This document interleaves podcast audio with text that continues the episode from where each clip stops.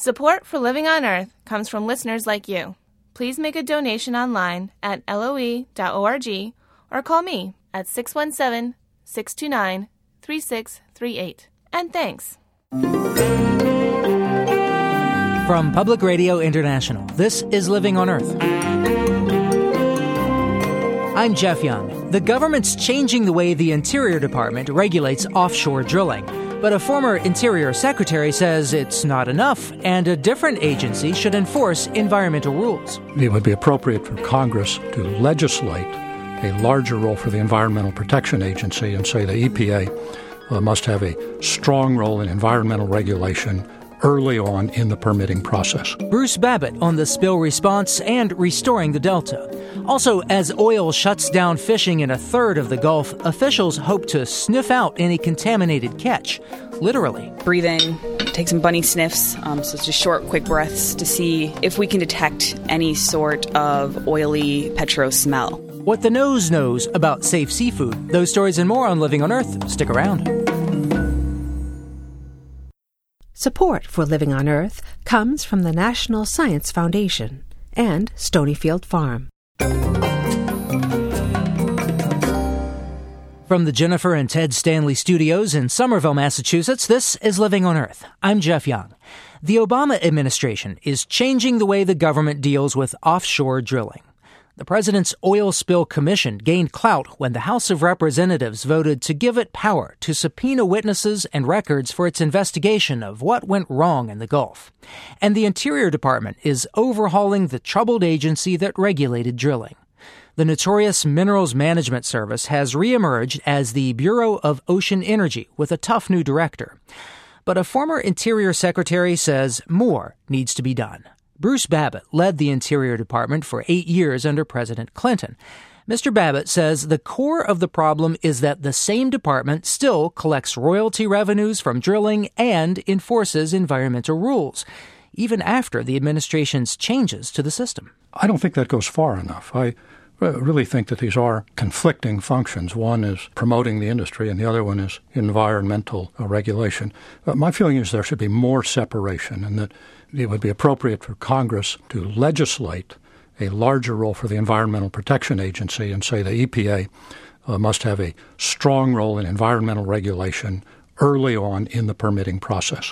This seems to me a fairly remarkable statement coming from a past Secretary of the Interior Department. You're essentially saying uh, that shop that I used to run, they shouldn't be doing this. Yes, but let me make clear, that's not a criticism of Ken Salazar or the Interior Department. I just think that as our perception is quickened by this event, it's time to step out of the narrower role. And you think uh, giving this duty to E P A will make things better? Wh- why exactly? Because E P A does not have conflicting responsibilities. Uh, they do not have responsibility to set up the process of permitting, to collect the revenues, to, in effect, be advocating for the industry. E P A's job is pure environmental regulation. And look, the stakes are really high here, and the regulation has lagged behind the risks and the pushing of the technology into these deep waters. So I think we need to take a fresh look. Now, the president has appointed a commission to look into what happened with the uh, the B P spill. You served on a commission that looked into what happened with Three Mile Island and the and the near meltdown at the uh, nuclear facility there in, in Pennsylvania. Given your experience on one of these commissions, what do you think this commission can achieve?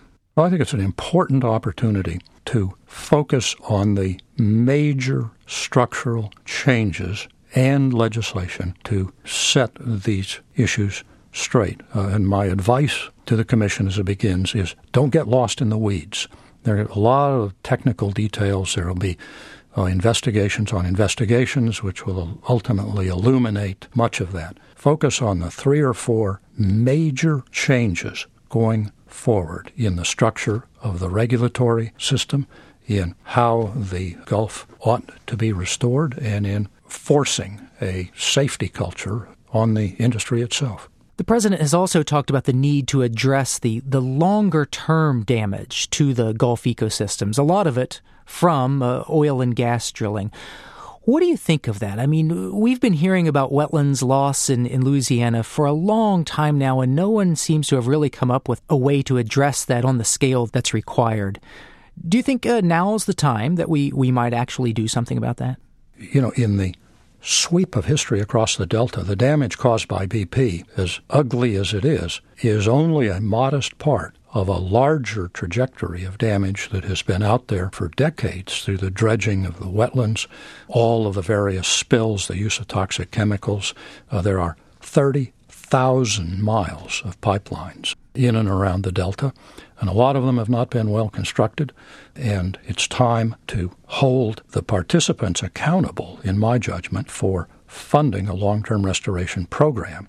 Shouldn't be paid for by the taxpayers of the United States. It should be paid for by, I think, most appropriately by putting a small surcharge on all of the oil and gas production that's coming out of the Gulf. It seems to me perfectly fair to say that now that this opportunity is at hand, it's time for the people who caused it to pay to fix it up. Do you think the president erred by embracing an expansion of offshore drilling before he had really addressed the changes that needed to be made within uh, the Department of the Interior regarding offshore drilling?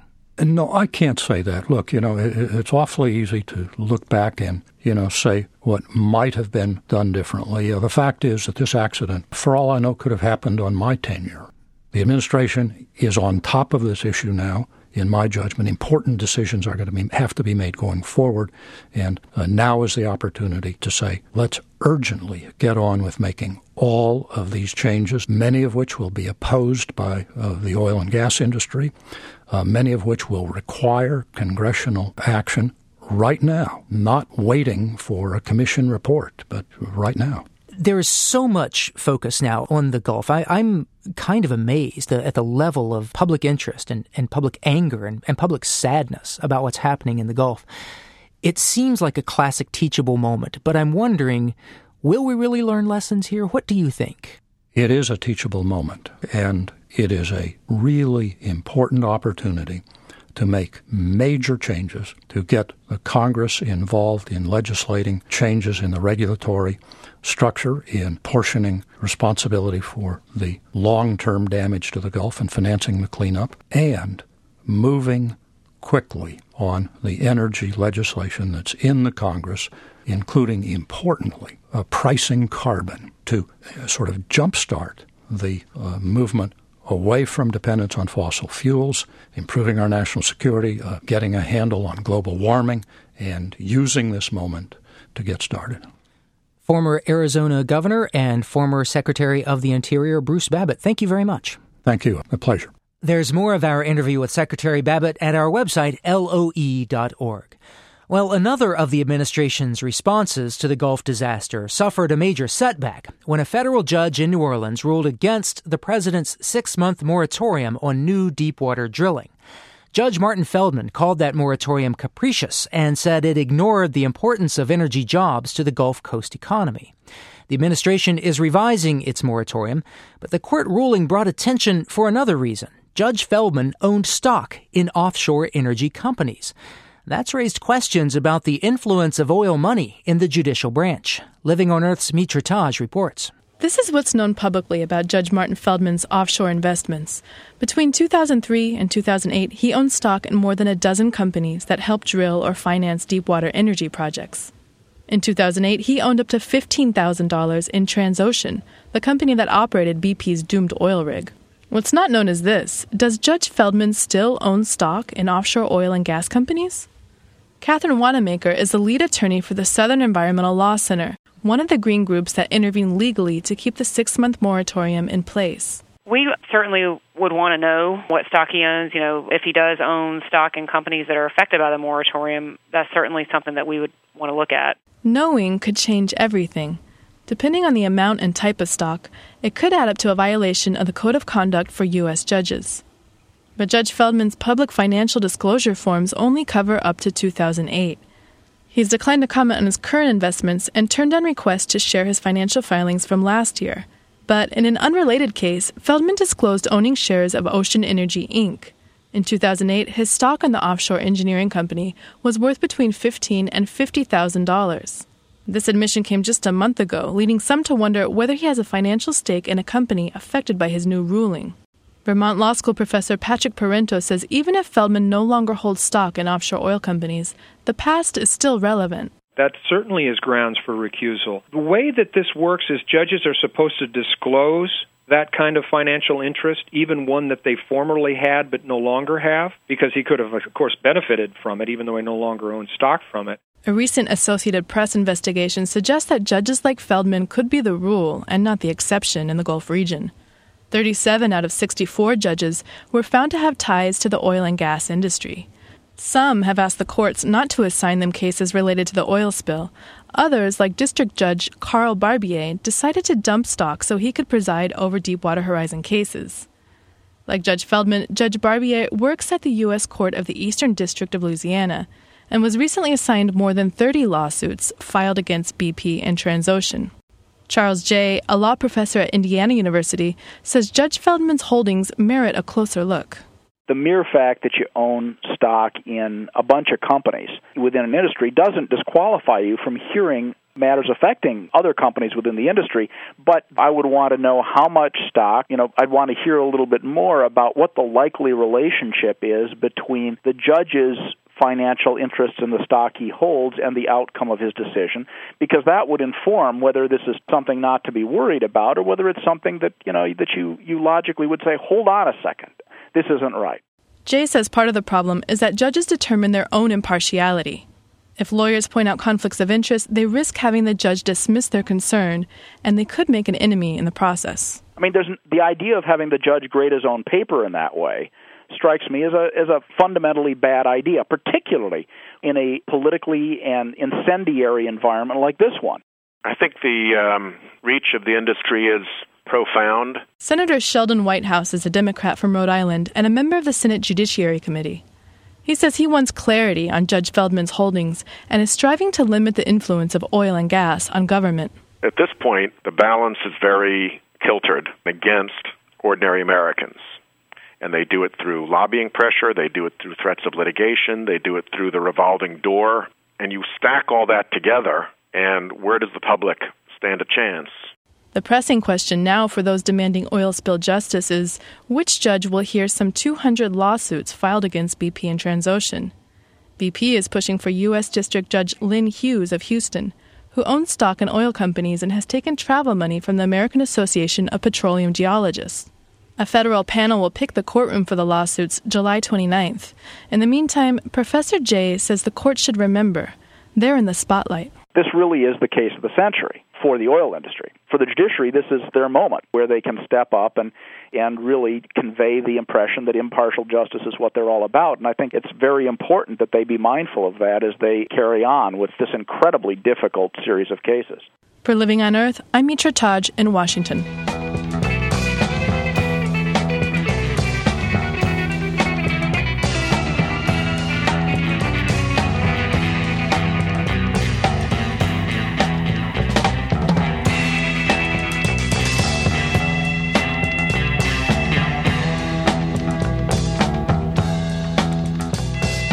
Just ahead, it's not just oil that's erupting into the Gulf, how massive amounts of methane might affect the ocean. Keep listening to Living on Earth. It's Living on Earth. I'm Jeff Young. NOAA, the National Oceanic and Atmospheric Administration, has closed about a third of federal waters in the Gulf of Mexico to commercial and recreational fishing.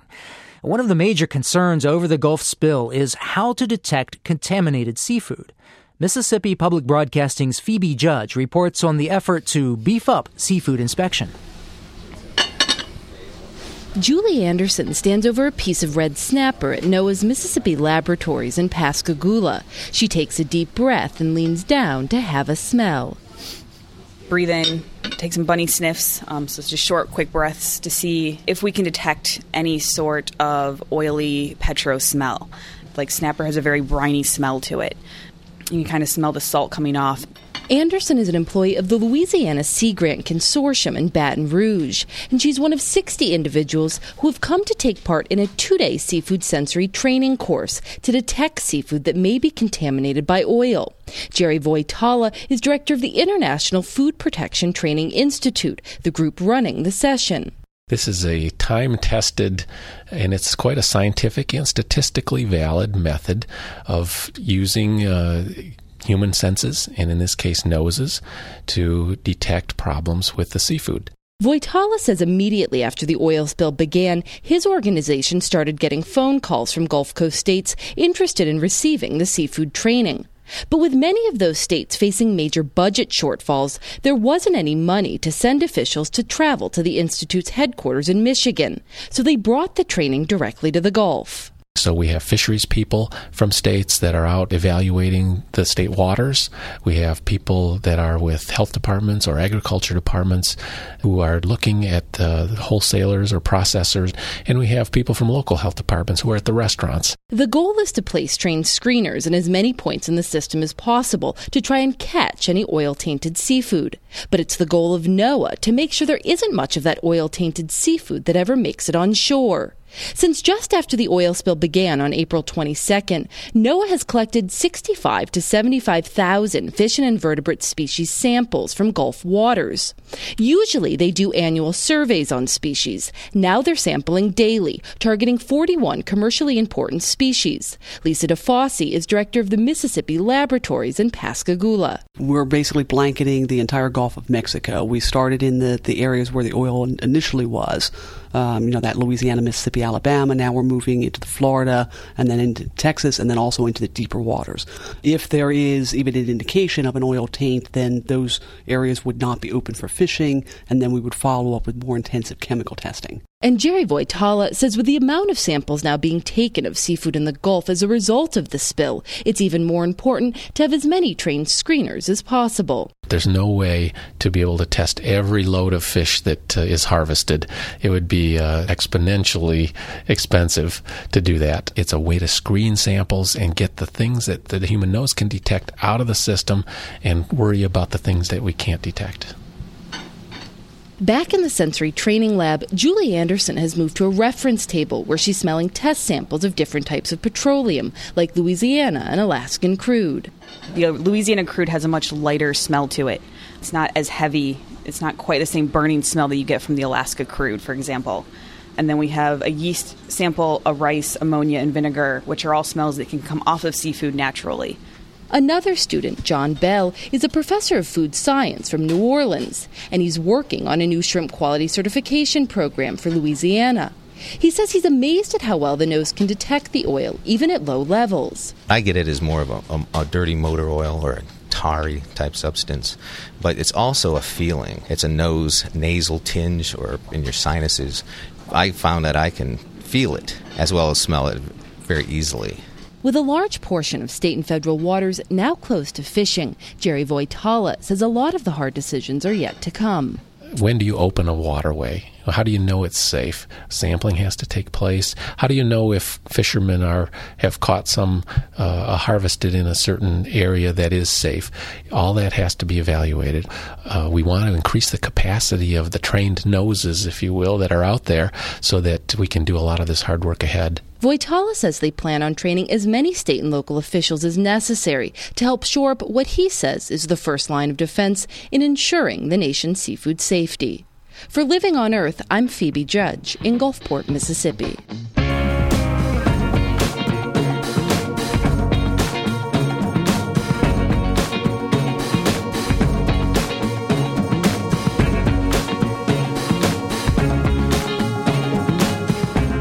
B P says its containment system has been capturing about twenty thousand barrels of oil a day from its ruptured well, and they expect to collect about fifty-three thousand a day by the end of June. Latest figures suggest as many as sixty thousand barrels a day are shooting out. It's not just oil that's escaping. Huge amounts of the gas methane are mixed in, and big questions are bubbling up about methane's effects on the ocean. John Kessler is a chemical oceanographer at Texas A and M University. Professor Kessler's just back from a research trip that took him into the shadow of the giant equipment at the site of the spill. It's just massive. It's like they're orchestrating some ballet dance of skyscrapers out there. The Enterprise containment ship was really the main vessel that was siphoning up the oil and natural gas, separating off the, the oil from the gas component, flaring off the gas, containing the oil. And that's kind of a standard practice, but the, just the sheer magnitude of the gas flare. It sounded like there was a jet engine roaring over top of us the entire time uh, in this really almost war zone-like atmosphere. So they're they're burning off a lot of gas, and that's your main interest, is the gas, the methane, right? That's correct. Some of the reports that B P is putting out right now, where they sample the material that's coming right out of the riser pipe, is that it's about forty percent by weight of natural gas, the remaining component being oil. When you measure the methane in the water, how much are you finding? It depends on where we look. The most variable component for the methane concentration is, is depth. As our depth increases and we get closer to the seafloor, uh, so does the methane concentration increase. It's not till we get about one thousand meters below the surface of the ocean where the methane concentration really, really rises, and it rises quite rapidly. It's on average, about one hundred thousand times greater than background. And we even saw a few locations that were starting to push the limits of a million times above background. And it seems to be that way from about one thousand meters below the surface all the way down to the seabed. What does that do to the, the water column if you have that much more methane in it? Methane itself, especially when it dissolves in the water, can actually be a food source for various microorganisms. When these organisms consume methane, they also consume oxygen from the water.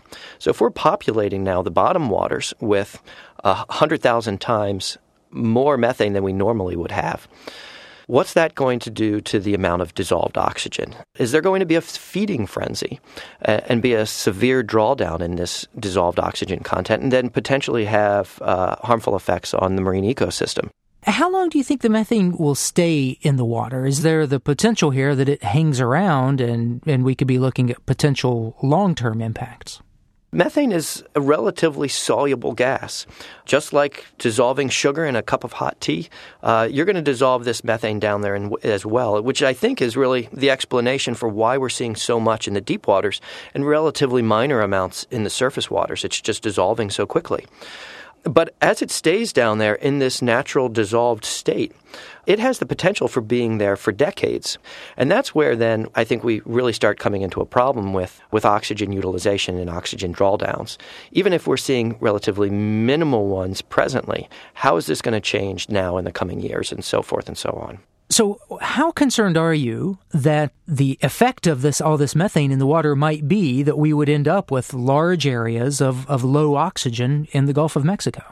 I'm actually very concerned about that. The levels of methane in the deep waters that we are seeing are unbelievably high. I've never seen levels like this in the ocean before. We're starting already to see some drawdowns in oxygen, and we're trying to see if we can fingerprint if that methane, that drawdown is related to these large methane inputs. But certainly, uh, the consumption of all of this methane by the microbial life in the water column has the potential to lead to significant drawdowns. And so I, what this really requires is a a dedicated effort to go out there to measure methane consumption rates and see how those are changing with time, not only in the coming days, in the coming weeks, but certainly on the much longer-term timescales, uh, half a year, year, and even, uh, say, two, three, four, five years down the road. Now, long before this spill, the uh, methane that's uh, down at the seafloor was already something of interest to you and other scientists, because of the potential for that uh, methane to be released into the atmosphere, where it would become a, a greenhouse gas and contribute to uh, to global warming. Does what's happening now in the Gulf give you some sort of opportunity to address those other questions about uh, deep-sea methane? Very much so. This is a rather unique, rather exciting environment for us. The ocean floor is just an absolutely enormous reservoir of methane, and there are implications that this reservoir has erupted its methane in the past, contributed this methane to the atmosphere, and certain abrupt climate change events. This anthropogenic event that we are currently in the midst of actually simulates one of those previous eruptions on how it is emitting its methane to the water uh, so rapidly. And it enables us to look at it as an analog in a natural laboratory to gain some insight into what happened in the past, and then also to enhance our predictability on what might occur in the future. Chemical oceanographer John Kessler talking to us about methane in the ocean waters around the Deepwater Horizon spill. Thanks very much. My pleasure. Thanks for having me. B P has pledged five hundred million dollars over ten years to support science in the Gulf of Mexico to better understand the effects of the spill.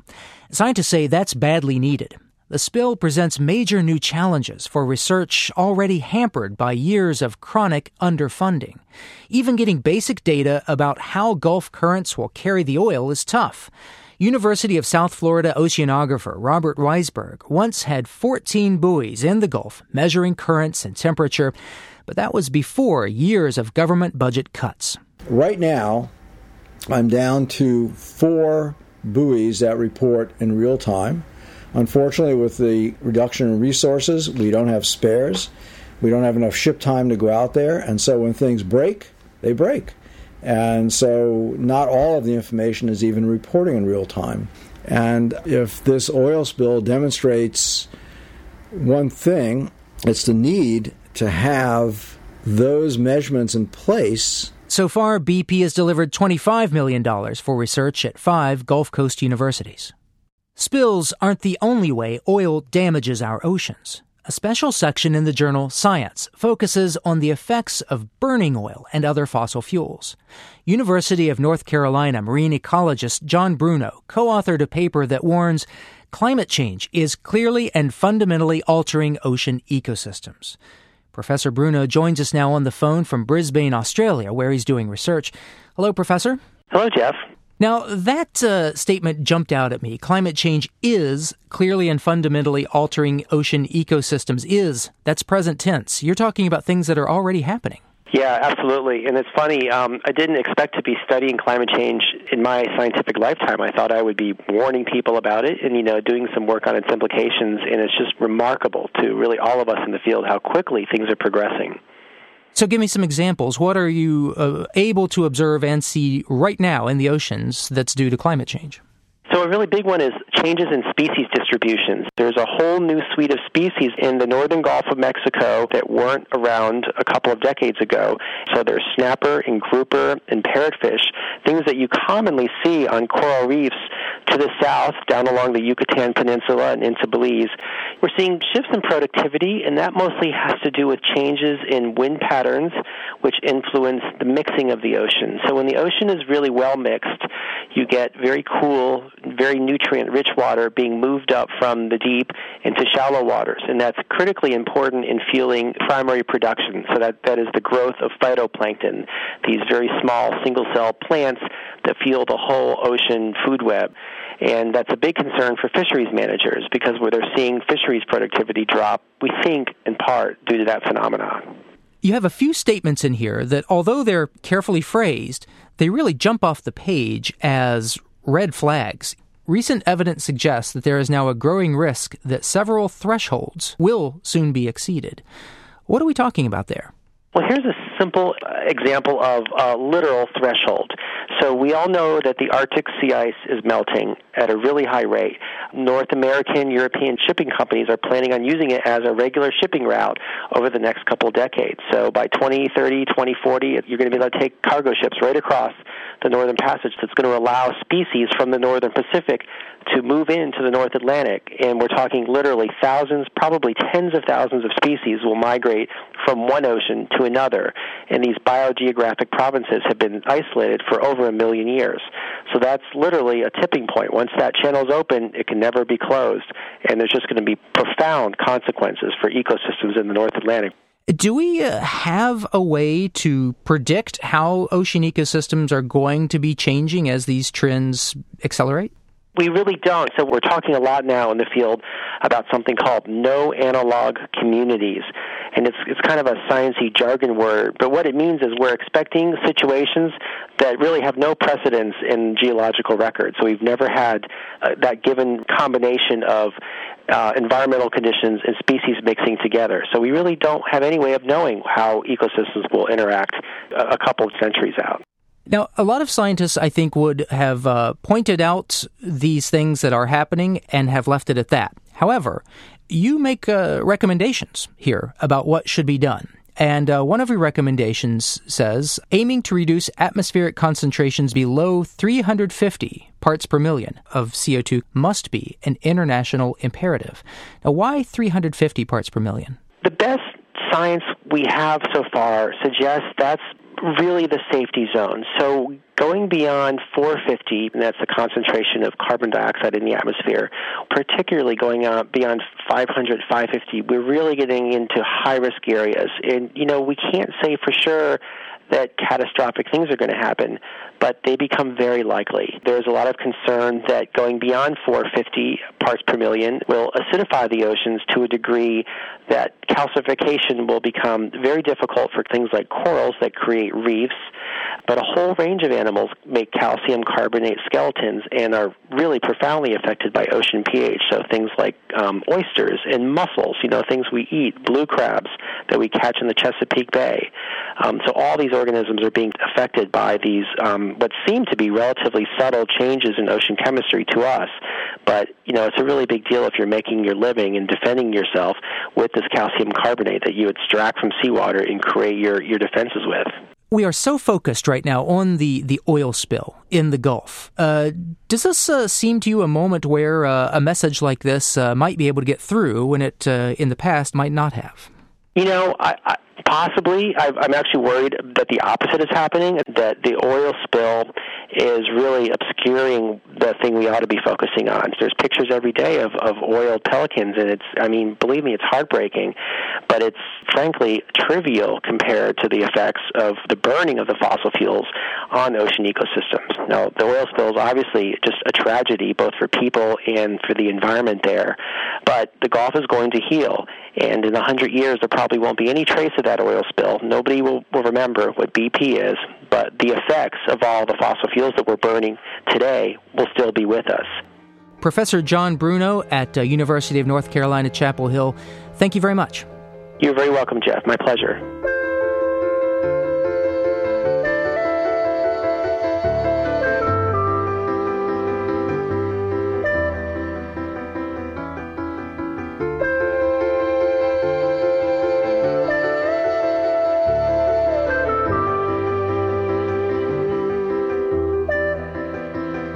Coming up, poached clams. No, not a recipe, but a multi-million dollar trade in smuggled shellfish. That's just ahead on Living on Earth.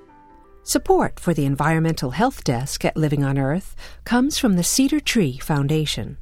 Support also comes from the Richard and Rhoda Goldman Fund for coverage of population and the environment, and from Gilman Ordway for coverage of conservation and environmental change. This is Living on Earth on P R I, Public Radio International. It's Living on Earth. I'm Jeff Young. Just ahead, New York locavores go to new heights on a Queens rooftop. But first, this note on emerging science from Emily Guerin. Installing a wind turbine at home, thirty thousand dollars. Switching to geothermal heat, twenty thousand dollars. Powering your home with the sun and a bucket of water? Priceless. Well, not quite priceless, but M I T researchers have discovered an inexpensive way to harness and store the sun's energy. The new technology only needs five liters of water, four hours of sun, and a sixteen by twenty foot array of solar panels to produce thirty kilowatt hours of electricity. That's enough to power a four-person household all day and night. When the sun is shining, solar panels power household appliances. Any excess electricity is run through a container of water containing two catalysts and an electrode, splitting the water into hydrogen and oxygen gas. The two elements are stored separately during the day and recombined in a fuel cell to power the house at night. There's even enough energy left over to charge an electric car.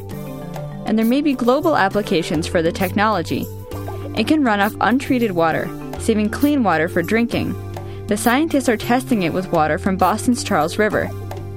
The new technology is a lot cheaper now, since researchers started using inexpensive metals like nickel as their catalysts.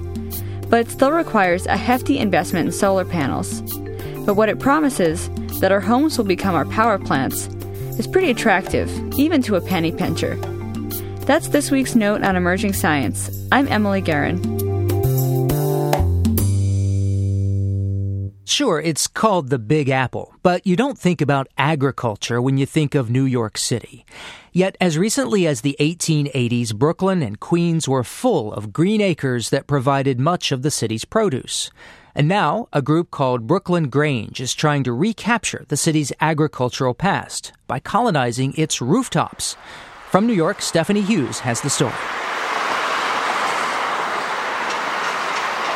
On a noisy street in Queens, industrial buildings stand next to car dealerships. The elevated subway train rumbles nearby. With all this concrete, there's not much room for plant life. To find that, you have to go seven stories up. See how wilty some of these look? Fresh transplants need a lot of water in this, in this hot heat. Ben Flanner is tending to some sweet pepper seedlings. They're among the tens of thousands of plants on his new rooftop farm. We planted a whole lot of tomatoes, Swiss chard, kale, eggplants. Um, we just started putting in cucumbers. There's a lot of radishes in. There's sugar snap peas. There is lettuce. The rooftop is forty thousand square feet. That's close to an acre. It needs to be big in order to work as a for-profit enterprise. And Flanner is relying on the surrounding community to make the business work. He's going to sell vegetables to people who work in the building, and will set up a farm stand close by. He'll also sell to local restaurants. Giuseppe Falco owns the nearby Italian restaurant Vesta, and has made several special requests.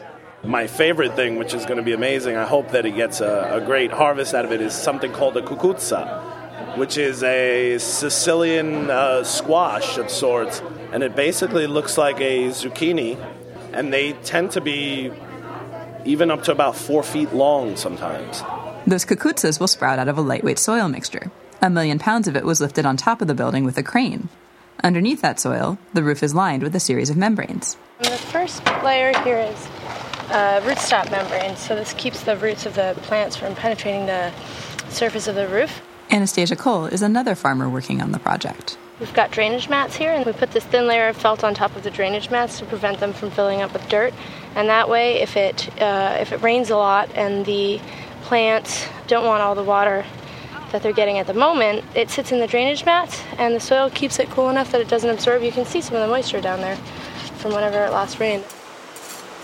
The roof will hold not just vegetables, but also beehives, which will yield honey. At some point, Ben Flanner also hopes to have livestock, including chickens. They require a, a fair amount of space, and it could be great to have like a allocated uh, chicken area and um, collect their eggs every day. Um, and then also the, there's a great circular system with the droppings uh, from the chickens. You can use that as natural fertilizers and manures. He believes farming could become a regular part of urban living. Anastasia Cole says city dwellers will be able to see where their food is coming from. This building is a great example of something that could really turn into an ecosystem. I mean, people bringing produce home, so you know it's not being shipped in on trucks. When we start our compost program up here, if people want to bring their scraps in, it's less trash. We're helping cool the building in the summer and keep it warm in the winter.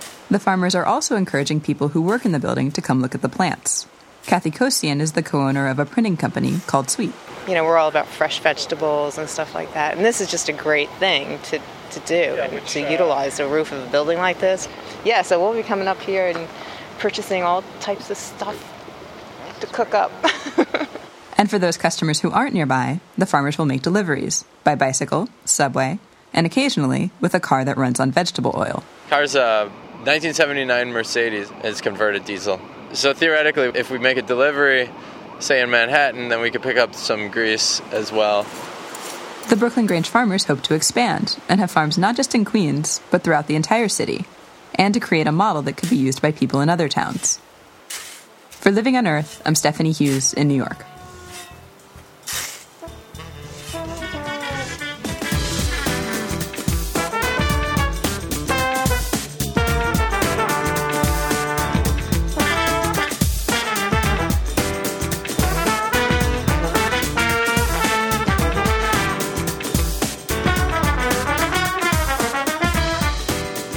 In the muck at the bottom of Washington's Puget Sound, there is money to be made. Big, ugly clams called gooey ducks are bought and sold on an international and sometimes illegal market that fetches millions. Reporter Craig Welch dove into the gooey duck fishery and found a window into the world of wildlife smugglers and the dedicated detectives trying to track them down. The result was his book, Shell Games, Rogues, Smugglers, and the Hunt for Nature's Bounty. The tale of poached clams and hard-boiled detectives reads like a mix of Sam Spade and Wild Kingdom.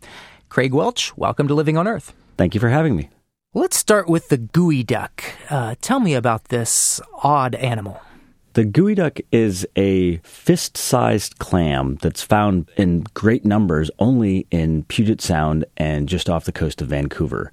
And this clam looks like something that, uh, well, if you've seen it once, you will never forget it. They're, they're, they're, I'll just come right out and say it. They're a bit phallic. They're quite a bit phallic. Um, they are, have a siphon that can stretch about the length of a man's arm. And yes, it looks like things you're not supposed to talk about on the radio.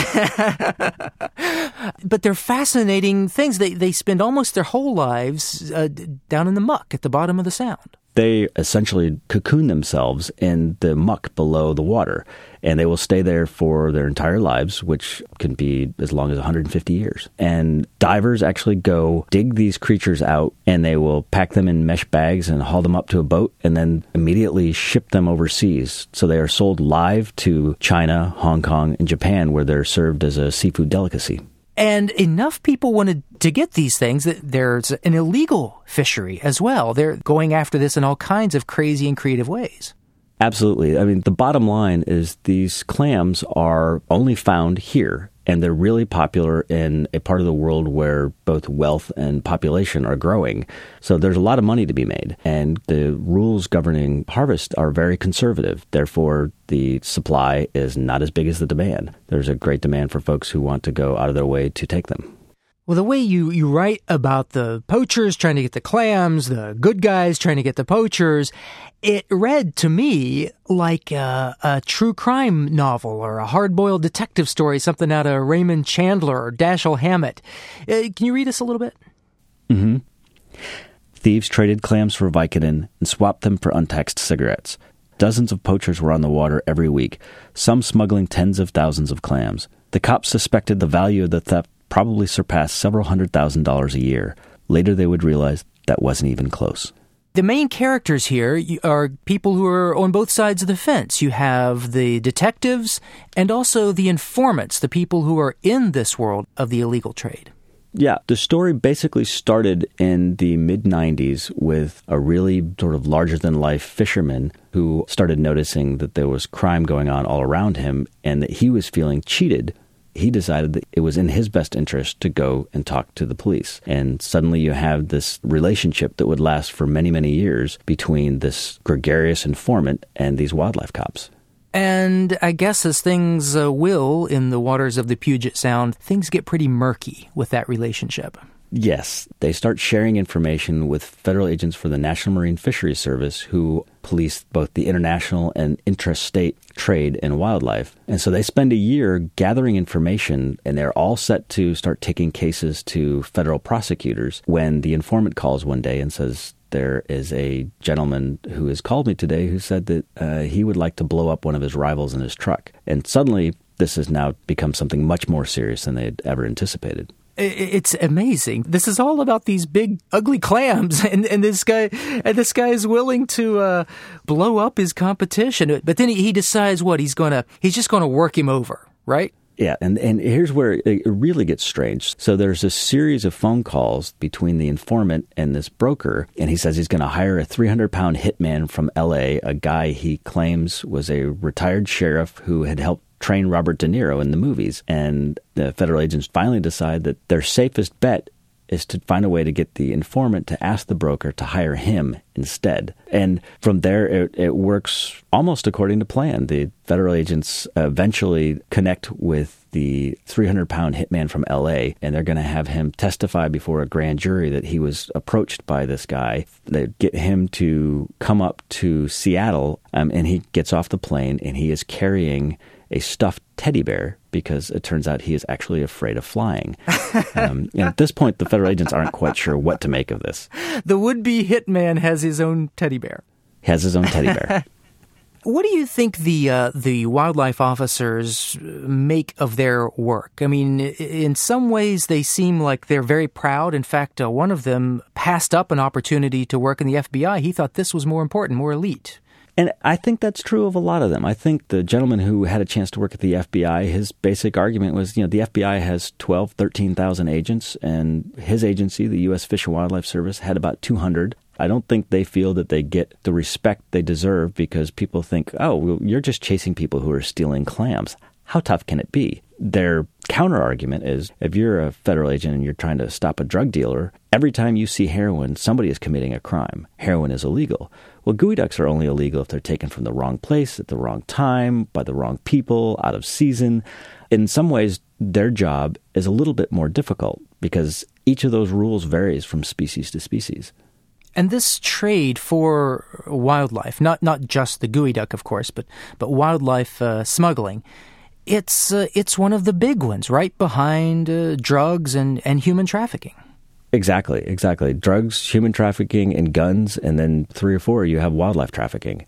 And I think most people have always thought of wildlife trafficking as stuff from Africa or Indonesia going into the West, into Europe and the U S. But people all over the world can find an interesting product uh, from nature just about anywhere. And that means that you have rattlesnakes from New York put into the panels of cars and driven across the border to Canada and then shipped around the world. You have sturgeon eggs from the Sacramento River shipped over to Eastern Europe. There's pretty much something in every state that is now taken illegally from the U S and shipped abroad. It is so hard to police this. Uh, did you come away with the impression that um, that's kind of a hopeless cause? My guess is they're barely making a dent in the uh, the smuggling. Well, and that's their guess, too. Most of the officers I talked to say that they suspect that they are aware of maybe ten percent of the wildlife crime. I cover in this book everything from black bear gallbladders to abalone poaching to butterfly thieves. In some cases, it's a really strange world, but it's not particularly ecologically sensitive. In other cases, abalone, for example, or moss in national forests, it's entirely possible for people to actually take all or close to all of a particularly rare species and sell it abroad. So, you know, the sort of the variety and scope of the trade is unnerving enough. I think it's very difficult to imagine them really putting a dent in things. You know, some might look at the, the situation with the, the clam, the gooey duck, and say, well, mm-hmm. It's not endangered or threatened. Why are we limiting uh, the trade in the first place? I think that's a fair question, and I think the answer makes sense, too, which is that's how we prevent such a thing from becoming rare and endangered. You know, here in the Pacific Northwest, we've had our experiences with overfishing. We now have several species of salmon that are endangered in Puget Sound because we did not actually do a good enough job early on trying to control fishing. We have the same issue with gooey ducks. So if we actually sort of set harvest rules early on, we can make sure that we're going to take care of these creatures safely over the long term. That, in a sense, actually helps create demand for the illegal market. But, you know, what's the alternative? The book is called Shell Games. Craig Welch, thanks very much. Thank you.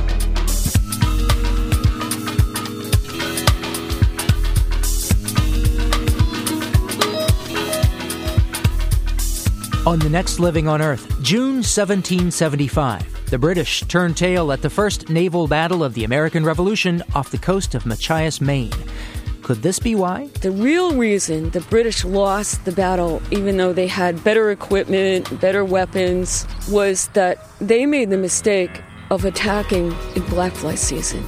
The patriotic black fly's role in U S history, next time on Living on Earth.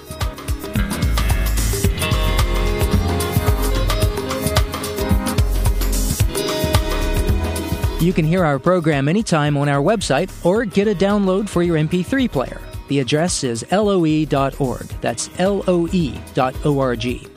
There you'll also find pictures and more information about our stories, and we'd like to hear from you.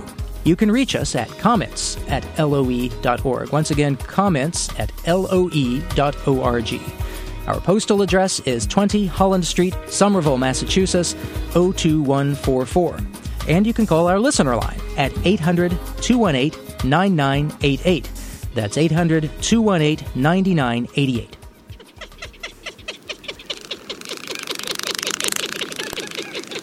We leave you this week with a chuckle.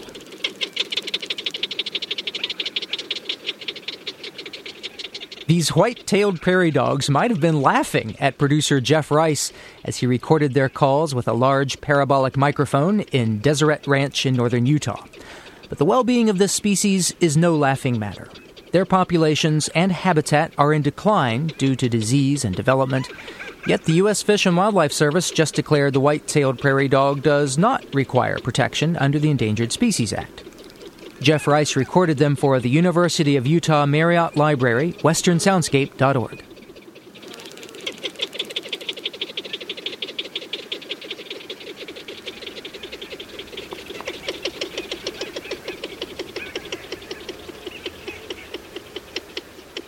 Living on Earth is produced by the World Media Foundation. Our crew includes Bobby Bascom, Eileen Belinsky, Bruce Gellerman, Emily Guerin, Ingrid Lobet, Helen Palmer, Jessica Elise Smith, Ike Sriskandaraja, and Mitra Taj, with help from Sarah Calkins and Sammy Sousa. Our interns are Amanda Martinez, Megan Miner, and Amy Nin. We had engineering help this week from Dana Chisholm. Jeff Turton is our technical director. Allison Lirish-Dean composed our themes. Steve Kerwood is our executive producer, and you can find us anytime at L O E dot org. And check out our Facebook page, P R I's Living on Earth. I'm Jeff Young. Thanks for listening. Funding for Living on Earth comes from the National Science Foundation, supporting coverage of emerging science. And Stonyfield Farm, organic yogurt and smoothies. Stonyfield pays its farmers not to use artificial growth hormones on their cows. Details at stonyfield dot com.